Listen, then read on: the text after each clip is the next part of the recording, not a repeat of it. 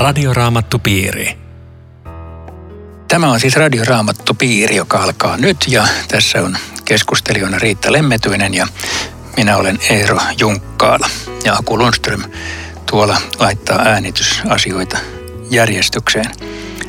Luukkaan evankeliumi on menossa 12 luku ja tällä kertaa sen loppuosa alkaen jakesta 35. Eli mä luen Luukas 12.35, niin siitä muutamia jakeita tähän keskustelun alkuun. Pitäkää vaatteenne vyötettyinä ja lampunne palamassa. Olkaa niin kuin palvelijat, jotka odottavat isäntäänsä häistä valmiina heti avaamaan oven, kun hän tulee ja kolkuttaa. Autuaita ne palvelijat, jotka heidän herransa palatessaan tapaa valvomasta. Totisesti hän vyöttäytyy, kutsuu heidät pöytään ja jää itse palvelemaan heitä. Autuaita nuo palvelijat, jos hän tapaa heidät näin valvomasta, tulipa hän ennen sydänyötä tai sen jälkeen. Ymmärrättehän, että jos talon isäntä tietäisi, minä yön tuntina varas tulee, hän ei antaisi murtautua taloonsa.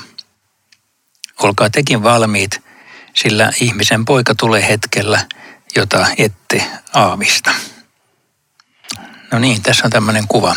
Palvelija. Ja, ja heti voisi tämän päivän lukija miettiä, että missä ihmeen tamineissa ne kulki silloin. Pitäkää vaatteenne vyötettyinä. Mutta silloin oli, asu oli semmoinen pitkä, pitkä paita, joka meni nilkkoihin asti.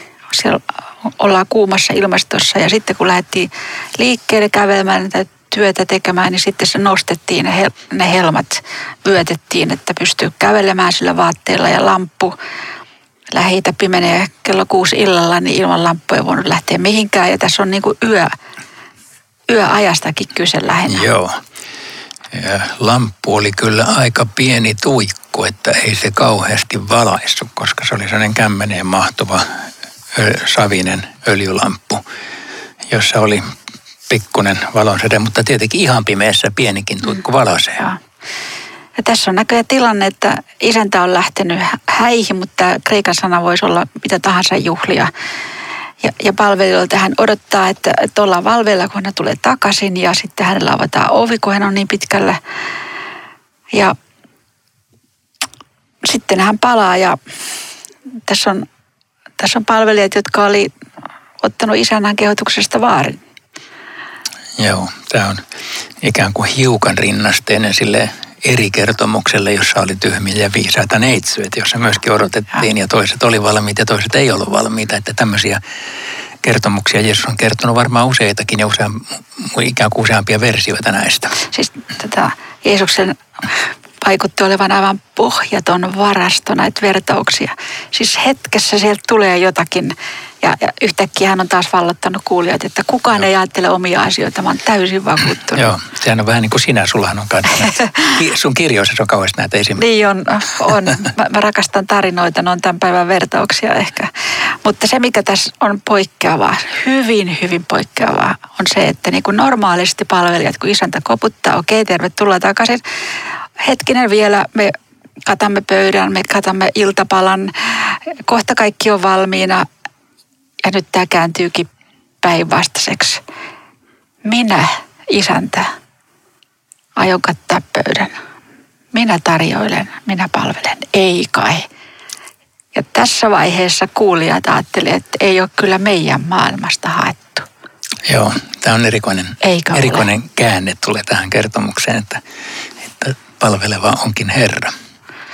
Siis tämä, tämä menee niin kuin tämän vertauksen myötä vähän, vähän nopeasti ohi, mutta siis kun ajattelee tätä, että, että Jeesus itse kerran aikoo palvella niitä, joita, jotka hän on kotiin saattanut ja, ja omassa juhlapöydässään.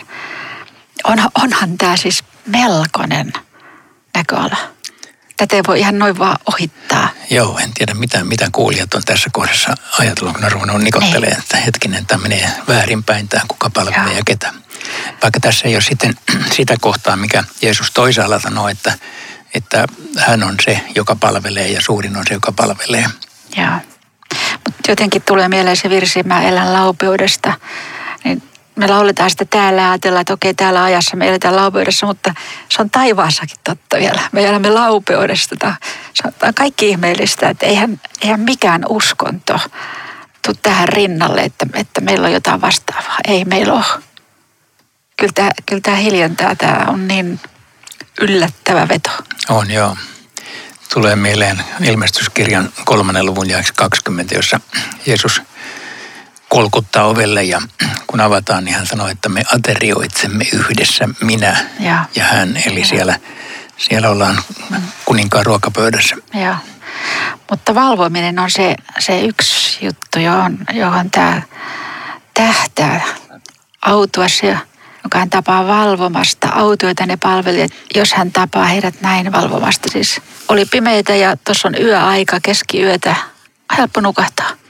Joo, tämä teema sitten, mikä tässä jatkuu, tämä, että olkaa valmiita ihmisen pojan tuloon, niin tämä on jännä, että Luukkaassa se on niin kuin tavallaan kahteen kertaan. Siis se tulee luvussa 21 uudestaan, tulee niin kuin tämmöinen eskatologinen puhue sama, joka, joka Matteuksessa on vain kerran tämä, että hän tulee aikana, jona ette luule. Eli oikeastaan tästä voisi päätellä sen, että tulkita tätä niin, että kaikki mahdolliset ennustukset, profetiat, milloin Jeesus tulee, menee aina pieleen. Me ei tiedetä sitä. Niin, koska sanotaan hetkellä, jota ette aavista. Niin. Mutta hei, minkä takia hän sitten luetteli lopun ajan merkkejä? Pitäisikö kuitenkin jotain tietää? Ainakin se auttaa tässä valvomisessa, jos niitä merkkejä osaa jollain lailla lukea ja tulkita. Vai mikä sun niin, niin. Itse asiassa tässä luvussahan niitä merkkejä ei luetella. Ei. Niitä luetellaan sitten esimerkiksi luvussa 21.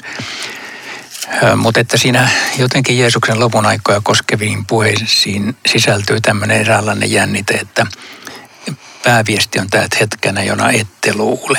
Ja sitten siellä on kuitenkin tämmöisiä tämmöisiä merkkejä, että varmaan niin kuin sanoit juuri, että kiinnittäkää silloin huomioon tai havahtukaa yhä uudestaan, että tämä on lähellä. Niin varmaan tämä olisi niin kuin niiden niin sanottujen lopun merkkien. Ja valvomisessa on se hyvä, että se auttaa, että ei, ei pääse usko ruostumaan, kun ei, sehän olisi ihan, ihan kummallinen tilanne, jos sen päivän tie, tietäisi, niin kukaan ei valvoisi enää. Mutta mut, mut sanoisin nyt vielä, mitä, mitä valvominen tässä merkityksessä olisi, koska se ei ole nukkumisen vastakohta. Mä ajattelen, että olisiko se sitä, että, että elää joka päivä Jumalan kasvojen edessä. Et ei ole päivääkään, että ei ole asiaa hänelle. Meni hyvin tai huonosti. Mutta jos jonain päivänä unohdat rukoilla, niin sitten menikö kaikki ei, Ei, ei mennyt. se on se perusasenne. Että Jumalan kanssa välit on kunnossa ja ne pitää pitää kunnossa. Joo. Ja, ja sitten mä ajattelen ehkä siitä neitsyt vertauksista, olen joskus kuullut selityksiä, että ne, jotka valvoo, niin ne on semmoiset, jotka tsemppaa oikein tosi paljon ja luku, hirveästi rukoilee lukee raamattua, mutta ne tyhmät neitsyt on vähän laiskempia, niin musta näin se ei mene. Ei. Siis se, se ei ole niin, että on parempia kristittyjä, jotka pääsee perille ja huonommat ei pääse, vaan, vaan kaikki pääsee, jotka Jeesuksen uskoo. Mutta valvominen, joo, mä yritän vastata omaan kysymykseeni. Pitää suhdetta Jumalan kunnossa, m- mutta ei sekään ole sitä, että mun pitää niin kuin koko ajan pitää jotain kunnossa, vaan että mä, mä elän uskossa Jeesukseen. Mä uskon joka päivä synnit tätä, kun me nähdään, että kaikki hyvä meissä on Jumalan työtä, niin kyllähän tämä valvominenkin panna, pitää panna Jumalan työksi. Että hän on se, joka, joka meissä myöskin saa aikaan tämän valvomisen herkällä omalla tunnolla elämisen ja ettei, ettei tässä ole semmoinen alue, että tämä me rehkitään kyllä itse, mutta kaikki muu hoituu Jumalan toimesta. Joo. Ja mä mietin sitä tällä, että mä siis hoidan uskon elämäni sillä, että mä käyn kirkossa, mä rukoilen ja luen raamattua. Ja tällä, tällä tavalla mä niin kuin pidän yllä sitä, että mä usko pysyy jotenkin elävänä. Mutta sitten toisaalta niinäkin päivinä, jolloin en käy kirkossa, enkä lue, enkä rukoile, enkä tee mitään muuta kuin tyhmyyksiä, niinäkin päivinä mä oon Jumalan lapsi. Että mä, mä en niin puto joka toinen päivä aina tieltä pois, vaan Hyvä, että, joo, että vaikka, vaikka unohtaisin iltarukoukset ja aamurukoukset, niin niin se, että se valvominen ei ole kuitenkaan sitä, että mun pitää ikään kuin kynsihampain koko ajan tsempata sitä valvomista. Ei, ei.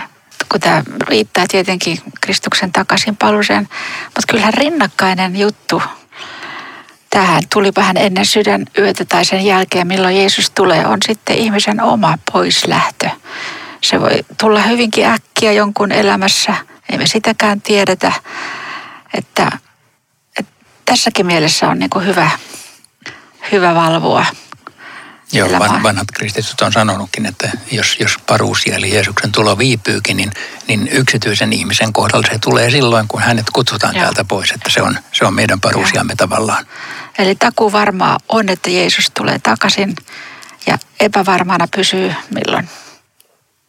Muuten Jeesuksesta ja näiden, miten nämä vertaukset toisinaan ne sokeraa aivan. Minä yön tunteina, tuntina varas tulee ja ilmeisesti hän itse kätkeytyy nyt tämän varkaan taakse. Milloin niin. mitäkin. joo, aika, hän on varassa. Aika, aika jännä joo, että, että vertauksia ei saa tulkita ikään kuin liian konkreettisesti. Siis että tämä vaan tämä varkaan tulo on kuvakieli siitä, että varas ei tule etukäteen ilmoittamalla. Ei. Vaan, vaan tota, se on yllättävää ja, näin, ja Jeesuksen tulo on yllättävää. Joo. joo. Sitten että Pietari sanoo, ja 41, Herra, tarkoitatko näillä vertauksilla kaikkia vai ainoastaan meitä? Tämä ihmeellisiä kysymyksiä Pietari välillä heittää. Eikö vaan? Joo, että ketä keleen sä oikein puhut. Ja, ja vastauksena on, on jälleen vertaus. Joo, no mä voisin Lue. lukea ainakin Joo. osan siitä. Herra vastasi, kuka on uskollinen ja viisas taloudenhoitaja, sellainen, jonka isäntä asentaa huolehtimaan palvelusväestään – ja jakamaan viljaannokset ajallaan. Autuessa palvelija, jonka hänen isäntänsä palatessaan tapaa näin tekemästä. Totisesti hänen hoitonsa isäntä uskoo koko omaisuutensa.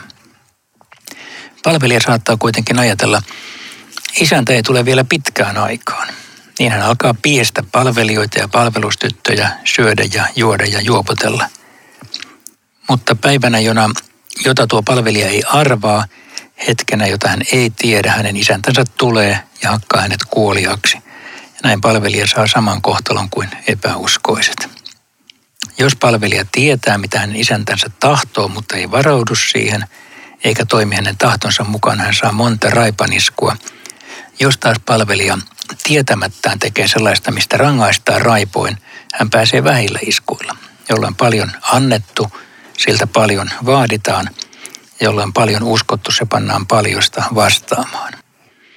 Tässä on jo niin kuin monta kielikuvaa ja, tavallaan tämän, ja, tämän vertauksen ja, sisällä. Ja. Kuka on viisas ja uskollinen taloudenhoitaja? Kun ajattelee, että tämä maailma ja luomakunta on Jumala ja sitten hän antoi ihmiselle tehtävän varjella tätä luomakuntaa ja, ja tehdä, siis tehdä työtä sen, miten se menee se luomiskäsky, viljellä ja varjella, niin se menee niin tavallaan varmaan sitä samaa kuvaa voisi käyttää, että jokainen meistä on saanut niin kuin oman maailman, oman vastuun, oman työtehtävän. Ja me ollaan niitä taloudenhoitajia. Vai miten se Joo, ei, toi, toi on hyvä kuva. Ja mulle tuli mieleen tästä sanoista uskollinen ja viisas. Niin mulle tuli mieleen sellaisia raamuton paikkoja, joista on muutamia täällä. Esimerkiksi Paavali sanoo Filippiläiskirjan ensimmäisen luvun ja kesä yhdeksän, että Rukoile myös, teidän rakkautenne kasvaisi ja yltäisi yhä parempaan ymmärrykseen ja harkintaan. Siis semmoinen ymmärrys ja harkinta ja viisaus ja uskollisuus. Ne on semmoisia ominaisuuksia, joita on kristityllä ihmisellä tulisi olla. Joo. Ajattelin vielä tätä talouden hoitamista, että onhan meidän haltuun uskottu niin kuin oma elämä ja perhe ja työtehtävät ja sitten myöskin nämä armolahjat, jotka Jumala haluaa, että me niitä käytetään. Eli oikeastaan puhutaan jokaisesta meistä. Ja sitten on vielä tämä kysymys, miten mä kohtelen lähimmäisiä, sukulaisia, naapureita, maahanmuuttajia. Me löydetään paljonkin semmoista, missä tämän päivän maailma kohtaa. Tämä on Radioraamattu Piiri. Ohjelman tarjoaa Suomen raamattuopisto. www.radioraamattupiiri.fi Jatkamme tässä keskustelua Luukkaan evankeliumin luvusta 12 sen loppupuoliskosta. Ja Riitta Lemmetyinen on tässä mun kanssani keskustelemassa ja minä olen Eero Junkkaala. Puhuttiin tuosta, kuka on uskollinen ja viisas taloudenhoitaja.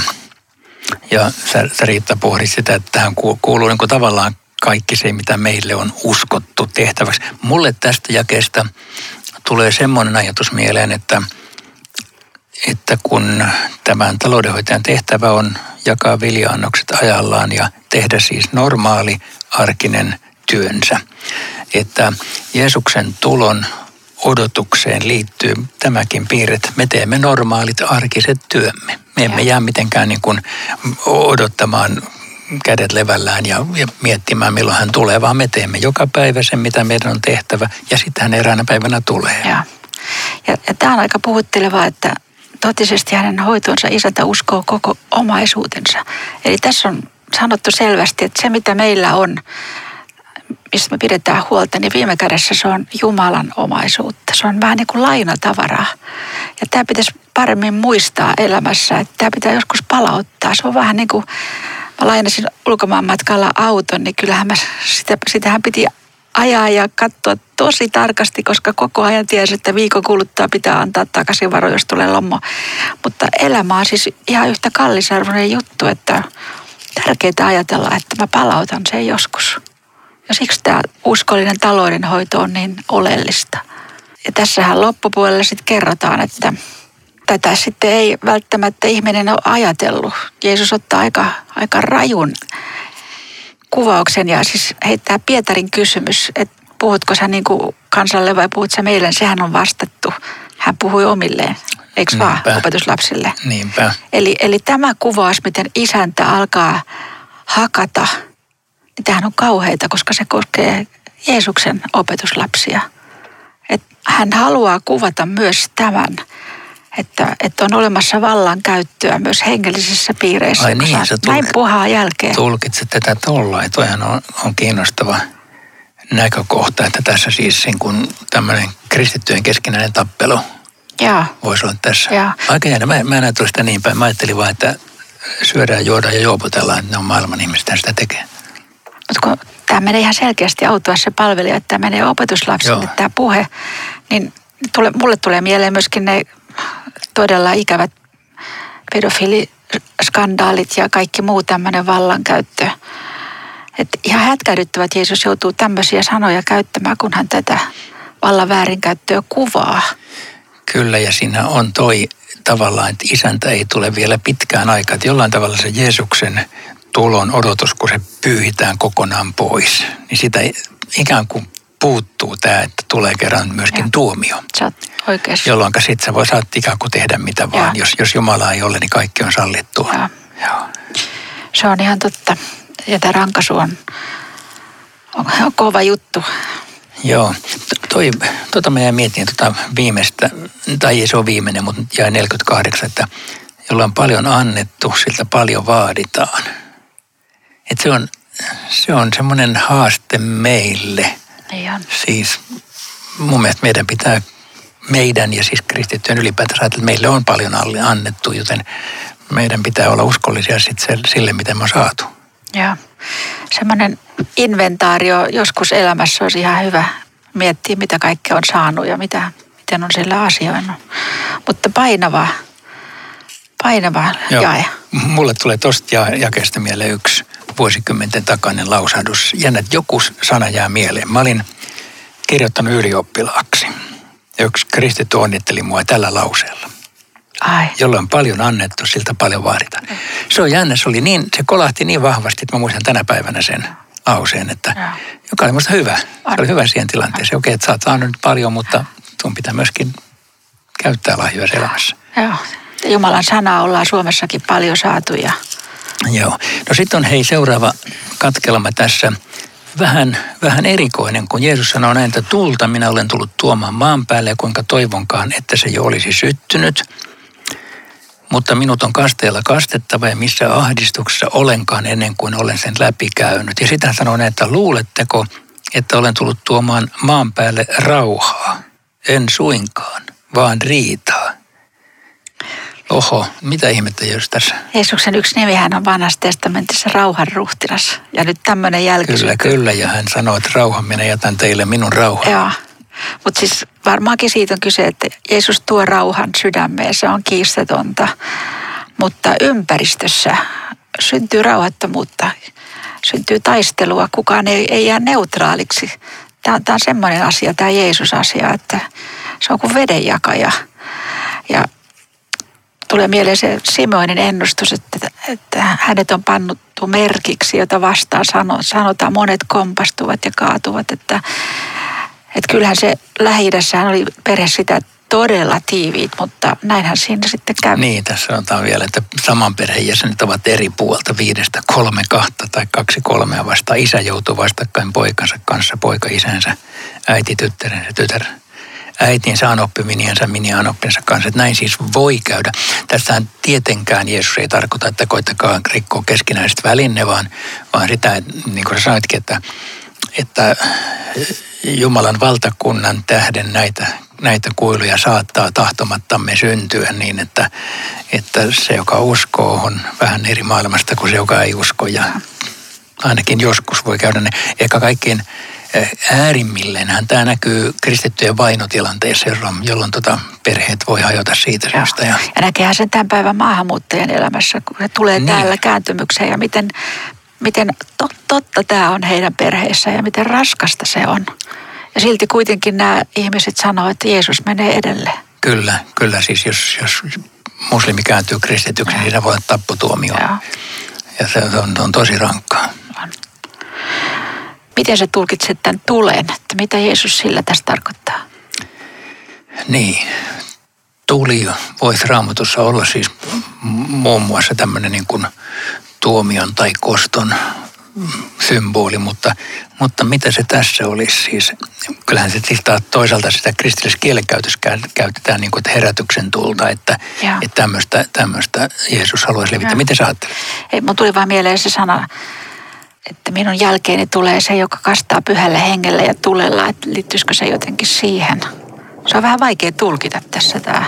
Kuinka toivonkaan, että se olisi syttynyt. Siis kyllä kun tämä on tämmöinen positiivinen toivon, että olisi syttynyt, niin, niin varmaan toi pyhän hengen, sehän tulen liesko ja helluntaina, että kyllä siis tämä Joo. pyhän hengen työ, työn leviäminen, se oikein hyvin sopisi tuohon. Joo. Mutta sitten tulee vielä tämmöinen otsikko kuin ajan merkit. Joo, Jeesus sanoi kansalle, kun näette pilven nousevan lännestä, sanotte heti tulee sade ja niin tuleekin. Tai kun tuulee etelästä, te sanotte tulee helle ja niin tulee. Te tekopyhät, maan ja taivaan ilmiöt te osaatte kyllä tulkita, kuinka sitten ette tätä aikaa. Miksi te ette jo itse ratkaise, mikä on oikein? Kun olet vastapuolisi kanssa menossa oikeuteen – Tee matkalla kaikkesi, että pääsisit sovintoon hänen kanssaan. Muuten hän raahaa sinut tuomarin eteen ja tuomari luovuttaa sinut vartijalle, joka panee sinut vankilaan. Usko minua, sieltä et pääse ennen kuin olet maksanut kaiken viimeistä lanttia myöten. Tässä on tämmöisiä pieniä ikään kuin keskustelun katkelmia tai tällaisia. Luukas on jostain syystä koonnut, näin mä ajattelen, niin kuin tämmöisiä, jotka on jossain Matteuksessa nämä vähän eri kohdissa. Joo. Ja taas tulee mieleen, että Jeesus tälläkin, mitä hän nostaa sieltä sikäläisestä maailmasta, niin sai ne kuulijat taas just sinne, mihin hän halusi, mitä hän tällä haluaa sanoa. Eli te osaatte kyllä arvioida säätä, mutta entä tämä aika? Ja e, eikö se tarkoita kuitenkin sitä, ei nyt lopun aikaa ja niitä merkkejä, vaan että, että jos, jos te rakkaat kuulijat Jeesuksen aikana, näette. Ja totta kai te näette, miten sokeat saa näön ja kuurot saa kuulon ja rammat hyppii ja evankeliumia julistetaan. Ja te sanotte itse, että hän julistaa eri lailla kuin kirjanoppineet. Niin tehän tajuatte nyt, että on erikoinen aika, on Jumalan aika. Miksi te ette tee ratkaisua. Joo, si- si- siitä tämä varmaan puhuu. Tämä on aika hauskaa, että tässä on näitä meteorologeja, jotka sanoo, että sade tulee ja sitten ihan oikein ennustettu. Se on niin kuin katsoisi iltauutisia, että mm. tuolta tulee sade ja, ja sitten se tulee. Mutta toi, toi on varmaan toi, että, että tämän ajan oikean tulkinta tässä kontekstissa on sitä, että tajuutteko te nyt kuka mä oon? Että kuka on nyt tullut teidän keskelle? Että mitä, mitä nyt on tapahtumassa? Jumalan valtakunnan aivan ainutkertainen esiin murtautuminen on nyt teidän silmien edessä.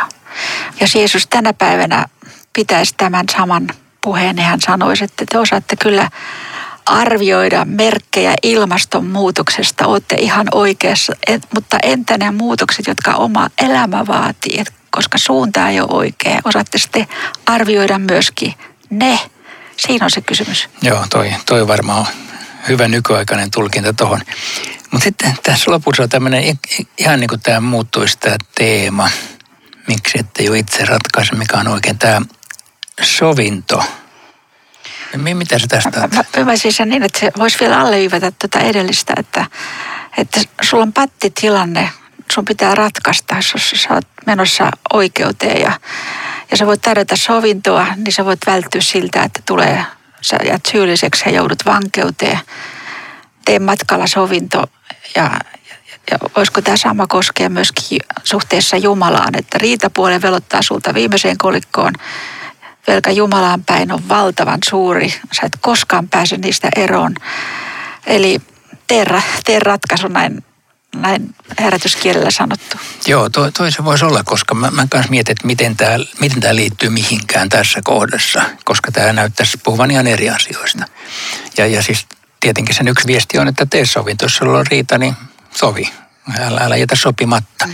Mutta että tässä yhteydessä, niin se voisi olla juuri noin, että se, se ihmisten kanssa sun pitää sopia, mutta nyt sitten me ollaan Jumalan edessä ja nyt on kysymys siitä, että, että teidän pitäisi tulkita tämä aika ja tajuta siinä oikea tapa reagoida siihen. Tulee mieleen se Paavalin sana, me pyydämme Jumalan lähettiläinä, antakaa sovittaa itsenne Jumalan kanssa. Se olisi tämän päivän sana. Joo, ja tuohon on itse asiassa hyvä päättää. Antakaa sovittaa itsenne Jumalan kanssa hiljennytäänkö rukoukseen. Kiitos Jeesus, että me saamme olla sinun seuraajiasi ja rukoilla, että ymmärtäisimme lukea omaa aikaamme oikein, mutta ennen kaikkea sinun valtakuntasi asioita ja että olisimme sinun seuraajiasi ja valvoisimme jokaisena päivänä. Aamen. Kiitoksia kun kuuntelitte tämän raamattu pohdinnan ja viikon kuluttua me jatkamme. Radioraamattupiiri. www.radioraamattupiiri.fi